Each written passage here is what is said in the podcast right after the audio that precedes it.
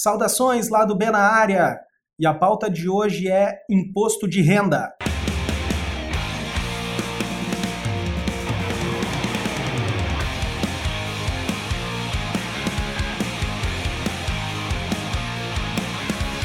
Do meu lado direito, nós estamos recebendo a Annelise Porn. Ela é auditora fiscal da Receita Federal de Porto Alegre e assistente técnica da Delegacia da Receita Federal de Porto Alegre. Seja bem-vinda. Obrigada, é um prazer estar aqui com vocês.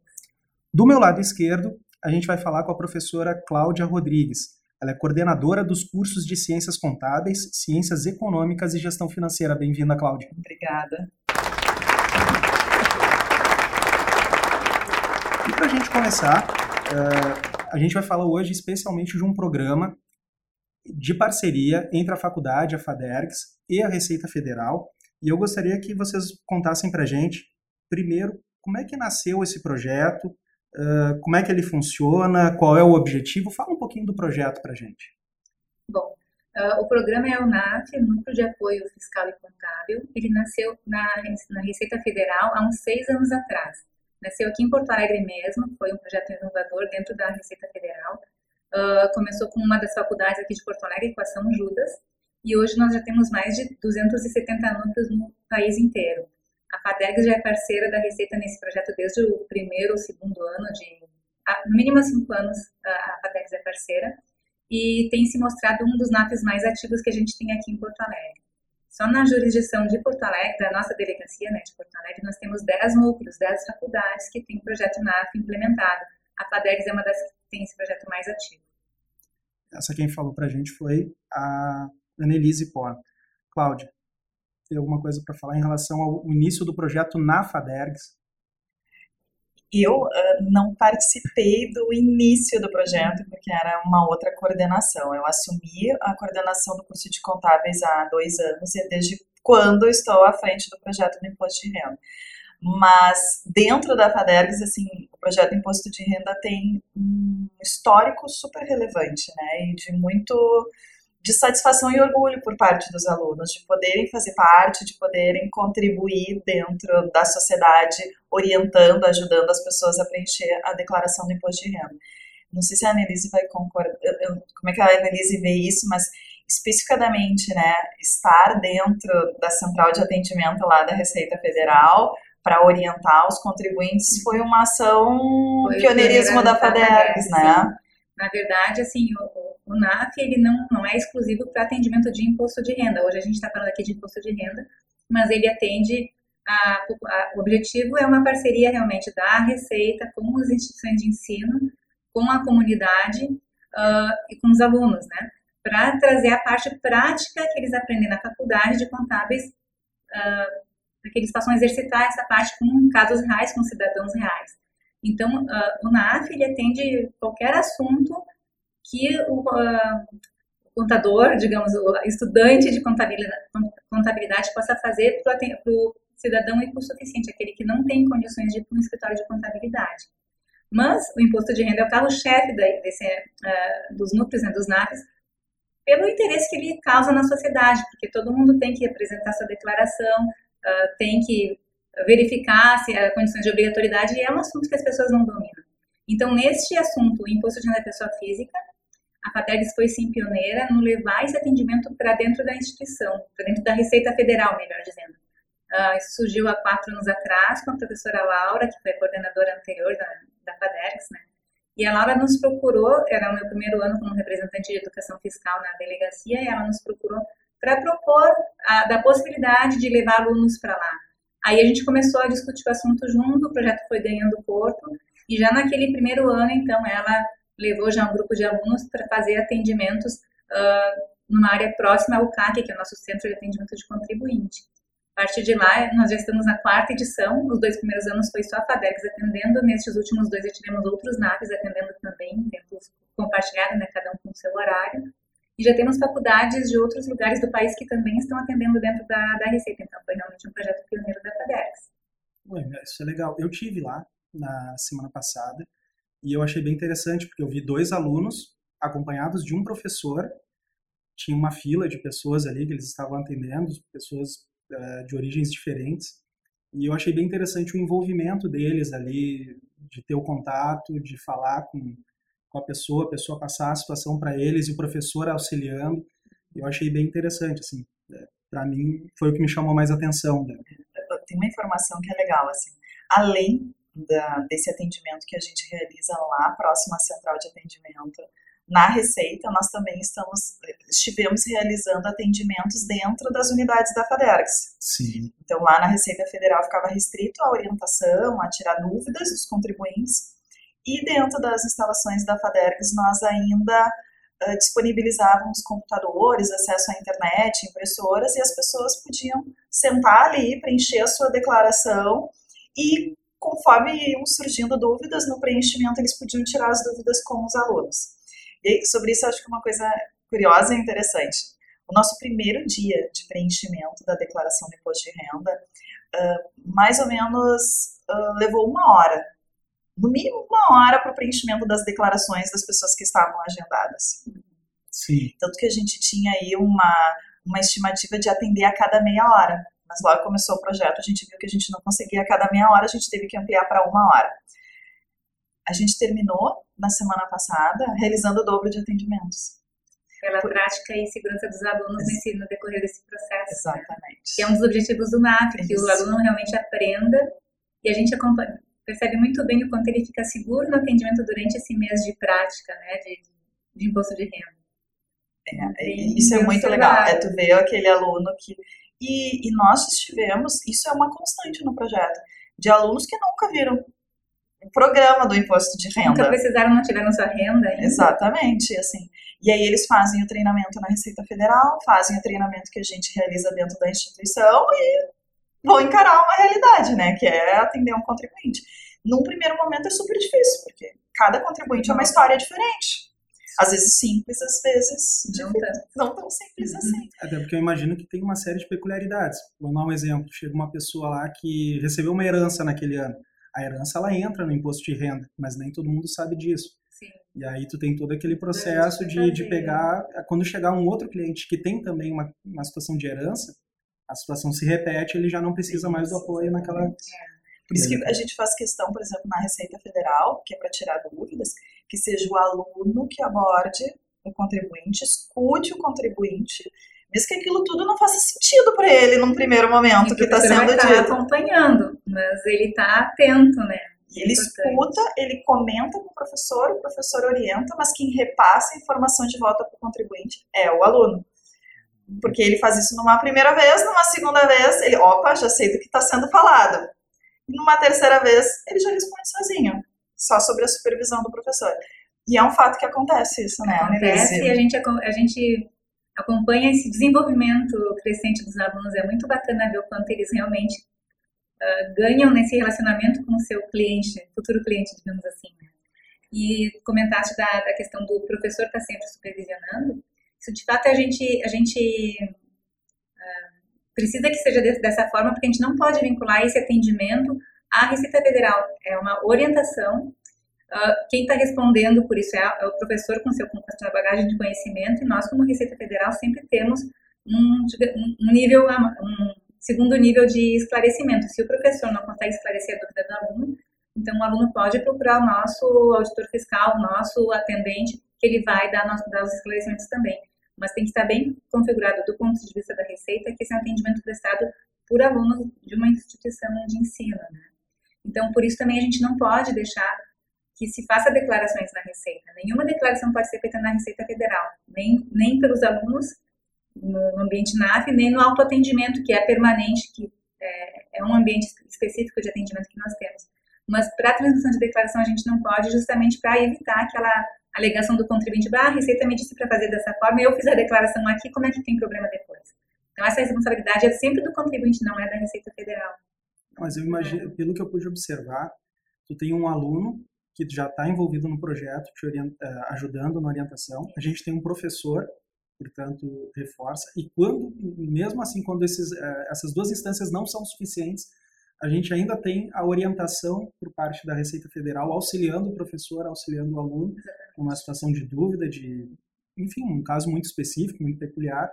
Ou seja, tem três pessoas envolvidas nesse processo de, de busca de informação e de atendimento, alguns de forma direta, outros de forma indireta, e isso acaba auxiliando e trazendo segurança. Eu vou me sentir muito mais seguro sabendo que tem todo um escopo de pessoas envolvidas com isso, do que às vezes de repente pegar uma pessoa ali que tu nem conhece. Que às vezes nem tá tão atualizada, né? Exatamente, é. porque muda todo ano também. Muda, né? sempre tem alguma, algum ajuste, alguma novidade. Não tem, é uma legislação que está muito estável, não tem muito, grandes novidades, mas sempre tem alguma. E, e, a gente vê que o, o, contribuinte que é atendido pelos alunos lá, ele sai muito satisfeito, ele percebe essa segurança. Então, uh, a gente incentiva esse projeto porque realmente está dando certo, não é não é um faz de conta de orientação, é uma orientação precisa, uma orientação segura e o contribuinte pode sair de lá para fazer sua declaração. Uma coisa que eu achei interessante que eu observei também é que, com base até no que a professora Cláudia colocou, o aluno, ele é, o aluno e o professor, eles orientam o contribuinte a ele fazer a sua declaração. E aí ele tem um contato com, com é o aplicativo, né, o, é o, sistema, programa do imposto, programa de, renda, do imposto de renda. Eu, por exemplo, eu faço a minha declaração sozinho já há uhum. alguns anos. E eu reparo que só atualizo o programa e busco as informações do ano passado Sim. e isso fica mais fácil. Eu só praticamente preencho alguma novidade, alguma situação ou outra. Eu fico me colocando, eu acho legal isso porque essa pessoa que recebeu a orientação ali do, do aluno da FADERGS junto com o professor, uh, no ano seguinte provavelmente ela vai tentar fazer em casa. E aí ela vai abrir espaço para outras pessoas que. Esse é um dos objetivos, multiplicar o conhecimento. Né? A educação fiscal trata disso de tudo, ensinar a pescar, não só dar o peixe, de ensinar o, o cidadão a buscar suas soluções e a ser mais autônomo na prestação das obrigações tributárias. Né? E é bem o que tu falaste. Ele vai perder o medo, vai já se sentir encorajado a fazer a sua próxima declaração. E cada vez mais essa recuperação de dados da anterior é, é ajuda muito. Ela está mais dinâmica, mais fácil, né, de recuperar os dados anteriores. Então a ideia é essa mesma, que esse, uhum. esse cidadão só retorne se surgir um caso diferente, mas que, que ele já parta daquele conhecimento dado e não comece do zero de em novo. Em cinco minutinhos a declaração está feita. Quando não tu é puxa de um ano para o outro, é muito rápido. Não sei se foi a Annelise que falou, mas alguém me contou que o contribuinte que vai buscar ajuda lá na, na central e é atendido pelo NAF, ele até se sente mais à vontade para fazer perguntas uhum. que supostamente ele acha boba, né? Acha que é muito simples, mas como é um aluno, ele se sente mais à vontade para perguntar, para tirar a dúvida, porque o aluno é mais tem mais tempo, mais tem mais, né? isso. é uma atenção mais exclusiva, é verdade. A gente percebe isso conversando com alguns contribuintes, porque o nosso atendente ele é mais especializado, mas ele atende inúmeros contribuintes todos os dias e essas, assuntos se repetem. Então chega alguém com a mesma, pensa a gente nessa situação, né? Com a mesma dúvida que outros 10 já trouxeram, tá, mais um, isso não tem, né? é, é simples, não tem, não tem a mesma paciência de explicar. E quando o contribuinte é atendido pelo aluno, ele tem uma atenção muito mais dedicada a ele. Então a gente percebe essa diferença assim. No total, quantas pessoas foram ah, beneficiadas pelo projeto? A gente sabe que, daqui a, que o projeto terminou agora recentemente, eu não sei se já tem esses números finais, mas uh, a gente tem uma estimativa de quantas pessoas foram atendidas, se esse número ele é maior do que o do ano passado? É, o atendimento encerrou na última segunda-feira, né, dia 30. Nós não temos os números fechados, mas eu imagino que em torno de 400 contribuintes atendidos pela FADERGS e mais uns 600 a 800 pelas outras instituições, tinham horários um pouco mais reduzidos né, no mas eu acho que mil, mil e duzentos atendimentos nós fizemos esse ano. Bem interessante. Tu tens mais alguma coisa mais próxima dos atendimentos dentro da FADERGS e não da Receita? Tu diz uh, 2018, né? Sim, 2018. Então, uh, na Receita Federal, só para detalhar um pouco mais, assim, nós eh, a gente começou a trabalhar dia 26 de março, né? Foi. Foi 26 de março. de março. Então, assim, um comportamento padrão é tu começar com poucos atendimentos nas primeiras semanas e ir aumentando Mas... quando vai chegando o próximo do prazo final. Então a gente começou com no máximo 10 atendimentos por dia. A gente ficava de segunda a quinta durante duas horas, das três da tarde às cinco. Então uma média de 10 atendimentos por dia. Agora mais para o final dobrou. Então a gente realizava dentro desse intervalo de duas horas 20 atendimentos. Na FADERGS, a gente realizava atendimento somente nas quartas e sextas. Também duas horas de atendimento. Lá a gente fazia em torno de 12 a 15 atendimentos, porque daí requeria mais tempo, porque era o preenchimento da declaração. nesse, esse, os atendimentos da Receita mais os atendimentos da FADERGS, a gente tinha calculado semana passada que já tinham passado de 300. Então, eu creio, sim, contabilizando, a semana passada deve chegar nos 400 que a Annelise comentou. E mais os contribuintes que participaram dos cursos, que nós tivemos quatro edições dos cursos, com uma média de 20 pessoas participando. Então, aí contabiliza mais 80, né?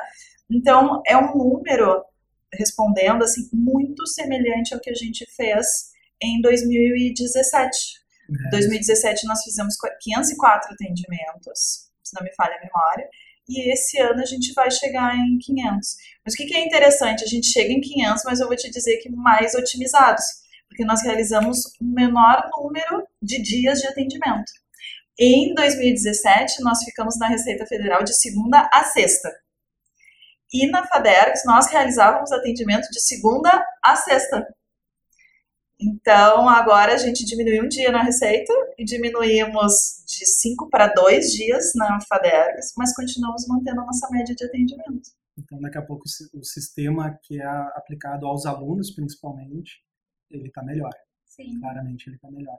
O processo se consolidou. Né? É, a, as pessoas já conhecem o projeto e muita gente conhece.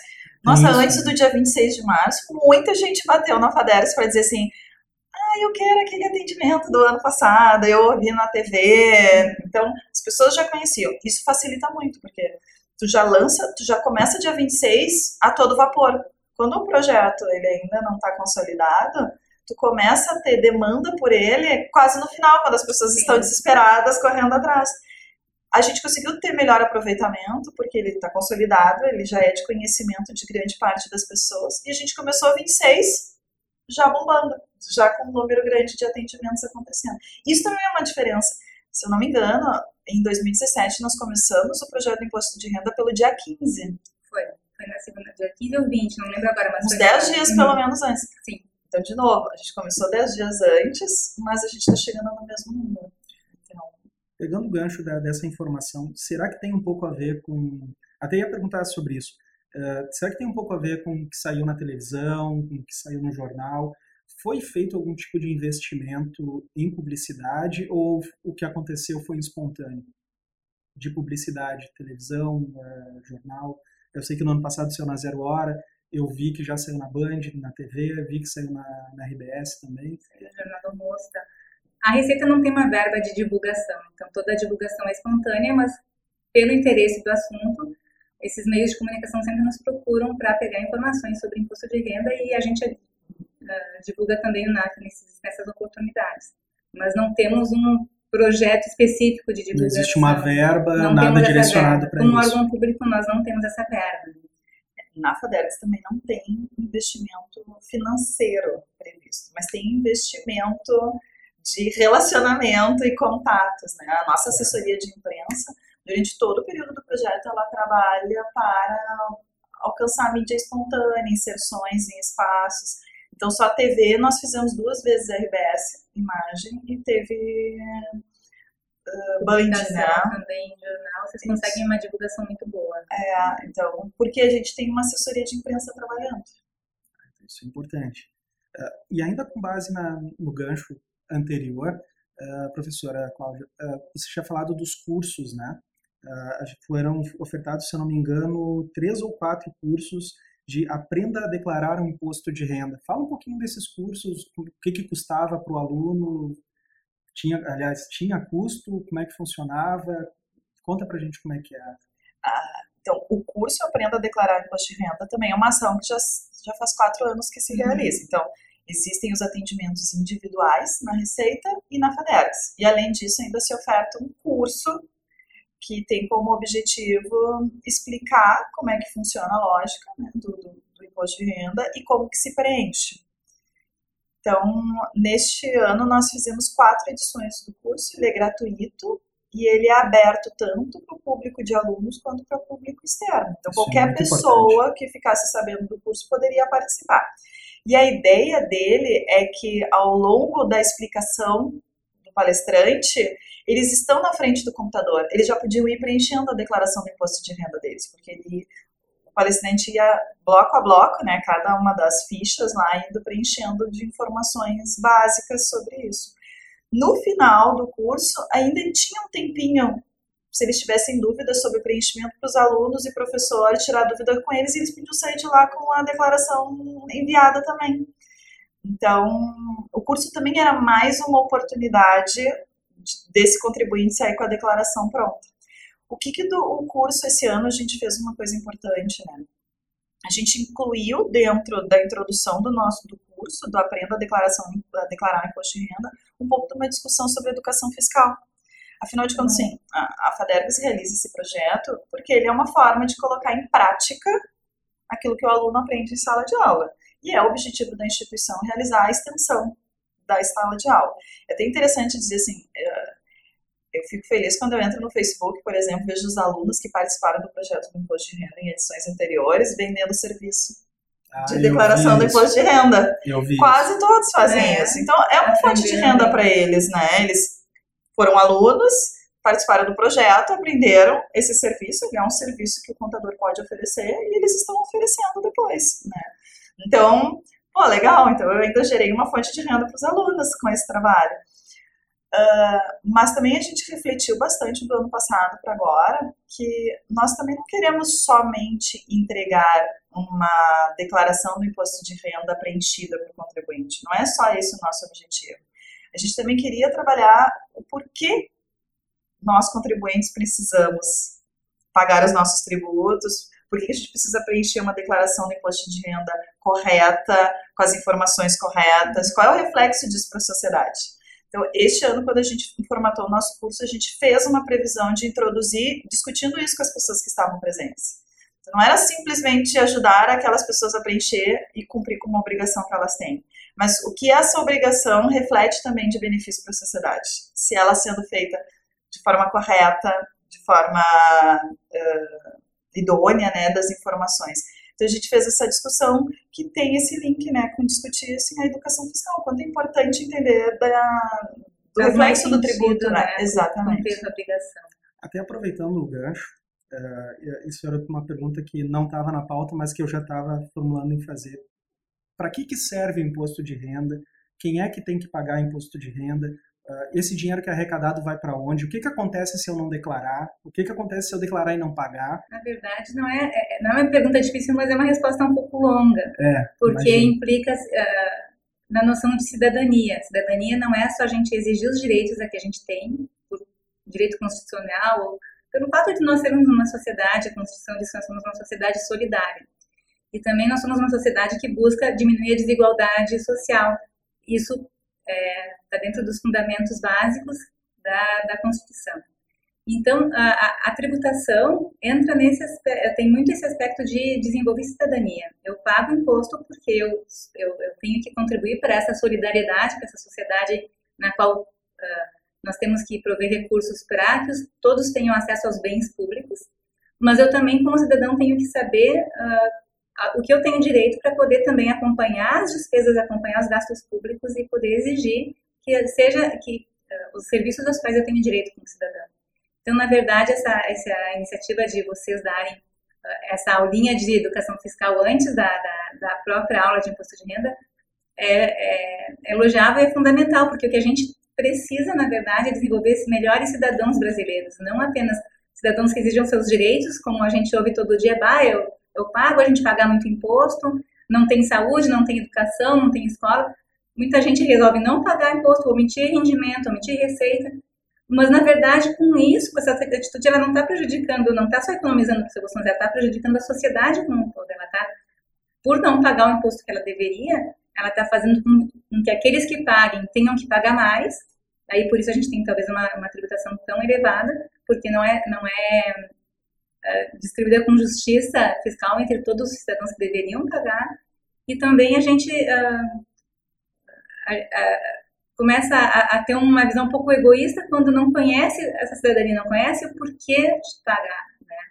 Acho que em cada oportunidade que a gente tem, é, seria importante trazer essa, essa noção do eu pago, qual é o estado que eu quero? Eu quero um estado que tenha acesso à educação para todos, tem saúde para todos, o SUS é, um, é, é uma iniciativa quase que única em termos mundiais, né, de acesso universal à saúde. Na teoria funciona muito bem, na prática não funciona por quê? Ou porque falta dinheiro, é um dos fatores, também, e também falta acompanhamento do gasto dessa despesa. Isso é importante a gente como cidadão saber, eu tenho que contribuir sim, e cada coisa, cada, cada vez que eu pago imposto de renda ou cada vez que eu compro um produto com nota fiscal que está sendo pago ICM e todos os outros tributos, eu estou ajudando a, a, na construção desse país que a gente precisa, que a gente quer, mas também tem que saber que eu tenho a responsabilidade como cidadão de estar tá acompanhando essas despesas, de estar tá acompanhando a, a aplicação dos recursos. Então, uh, a gente precisa realmente desenvolver essa cidadania. É isso que você, a FADEC está tentando nessas aulinhas iniciais, o que a gente, como Receita, tem dentro, da, dentro das nossas principais missões, desenvolver cidadania. A partir de que faixa salarial a pessoa tem que pagar o imposto? Uh, o que, que acontece se ela não pagar? O que, que acontece se ela não declarar dentro do prazo? Um ela paga imposto a partir de 22, quando ela tem uma renda, uma renda, uma receita bruta no ano, no caso no ano passado, de 22 mil 800 e pouco, eu não lembro o valor certo. Cada ano corrige o valor e eu nunca decoro. Já desisti de decorar. Mas, assim, em torno de 23 mil reais de rendimento tributável, ela é obrigada a declarar, uh, a fazer a declaração. Mas não é a única condição de obrigatoriedade. Se a pessoa é, recebe só rendimentos isentos, por exemplo, por moléstia grave, uh, mas que esses rendimentos são acima de 40 mil reais, também é obrigada a declarar. Uh, conforme o valor do patrimônio, também o contribuinte pode ser obrigado a declarar. Então, não é uh, a única condição de obrigatoriedade, desculpa, não é o rendimento não é a única condição de obrigatoriedade, tem que ver todo, todo o rol de obrigação. Mas se, se o contribuinte não, digamos que ele receba 30 mil reais e não declarou, está sujeito a ter o seu CPF suspenso, porque existem cruzamentos internos com todos com os valores informados pelas fontes pagadoras e por outras fontes também, né? E vai acusar a ausência da declaração na, nesse cruzamento dos dados com da Receita Federal. Então, esse contribuinte pode ter o CPF suspenso e isso vai causar inúmeras restrições né, bancárias, para empréstimos, para exercer, até para usar o SUS. Né? O cidadão sem CPF regular não consegue usufruir das, dos direitos sociais que ele tem. Então, é, pode sim causar problemas para ele. Aí, qual a solução? Entregar a declaração com atraso, mas aí vai estar sujeito a multa por atraso na, na entrega da declaração. O valor mínimo da multa é R$ 165,74.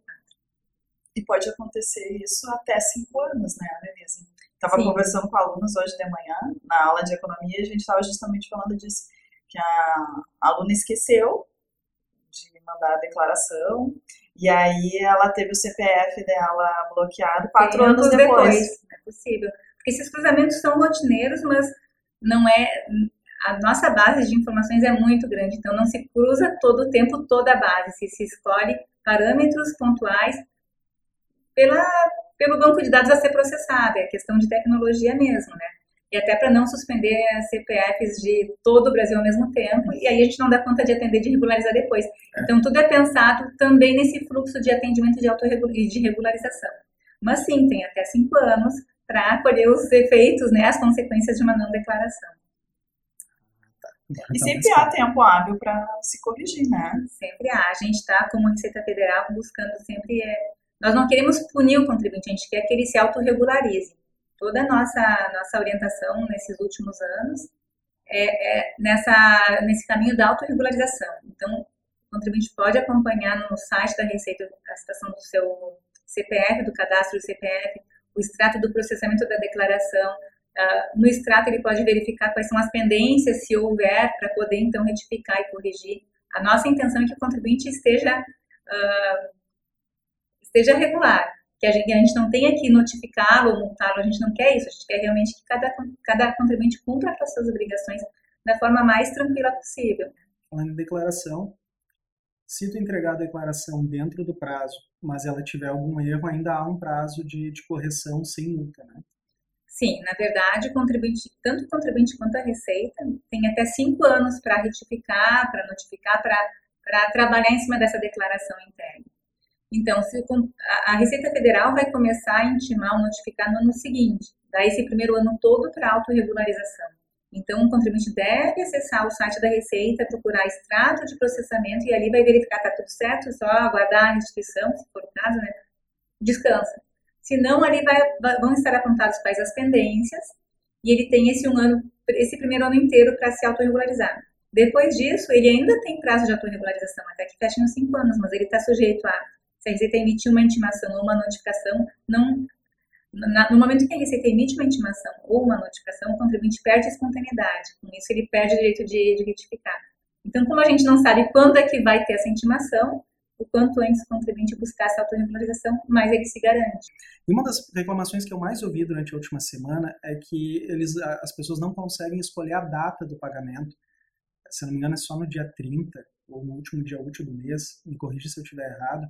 E isso é muito ruim, porque tirando, acho que talvez funcionários públicos que recebam nessa data, a grande maioria das pessoas recebem depois, lá no quinto dia útil assim por diante.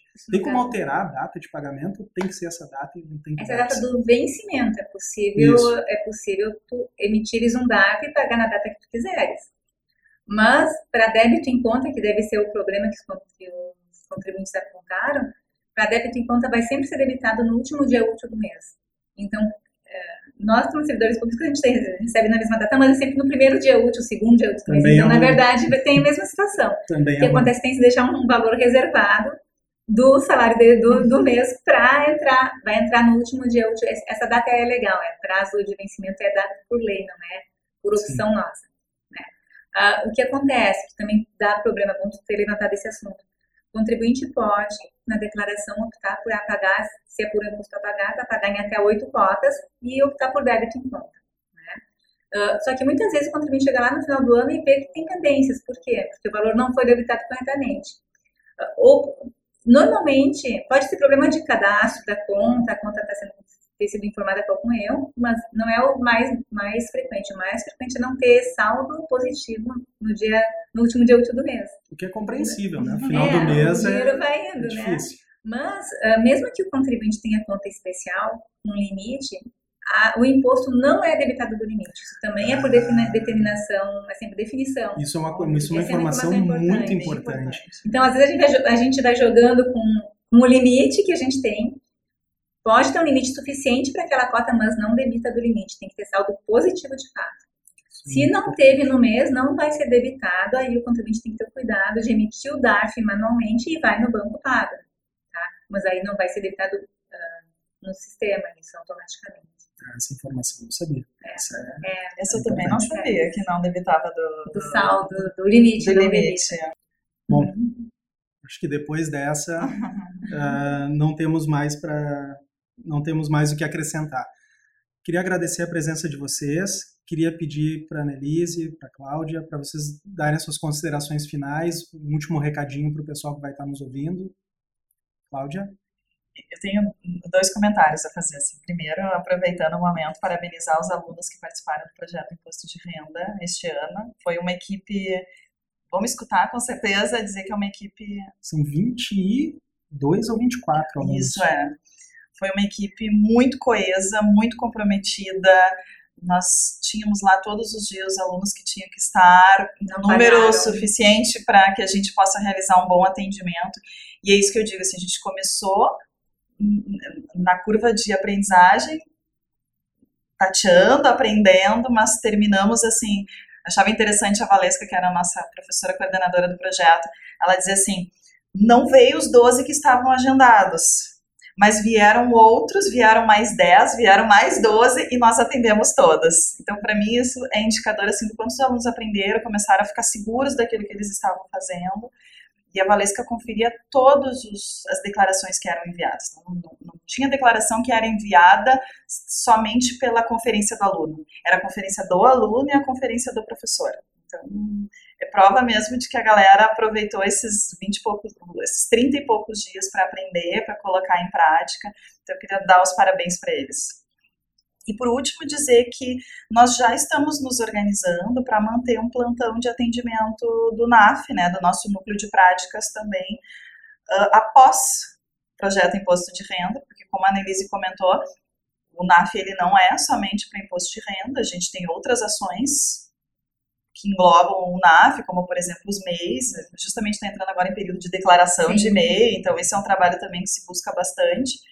Então, eu não vou oficializar, porque essa semana nós estamos fechando, mas muito provavelmente nós estaremos atendendo às sextas-feiras, das 4 às 18, das 16 às 18, lá na Riachuelo, para dar continuidade aos atendimentos do NAF. Então, daí ampliando o nosso atendimento para MEI, para o pessoal que daqui a um pouco fe, uh, emitiu o seu extrato do, da declaração e viu algum probleminha e precisa de ajuda na retificação, alguém que esqueceu de mandar no prazo é, e, vai fazer isso fora do prazo, são serviços que continuam acontecendo no nosso núcleo.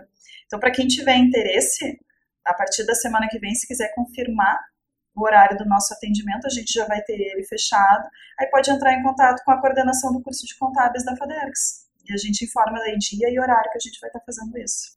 Beleza, e recadinho final para o pessoal? Da minha parte, eu agradeço essa parceria que a gente já tem há quatro anos com a FADERX. É muito gratificante ver ver a, o valor que a instituição dá para o projeto NAV, a gente percebe esse apoio da coordenação, da, da, da, instituição como um todo.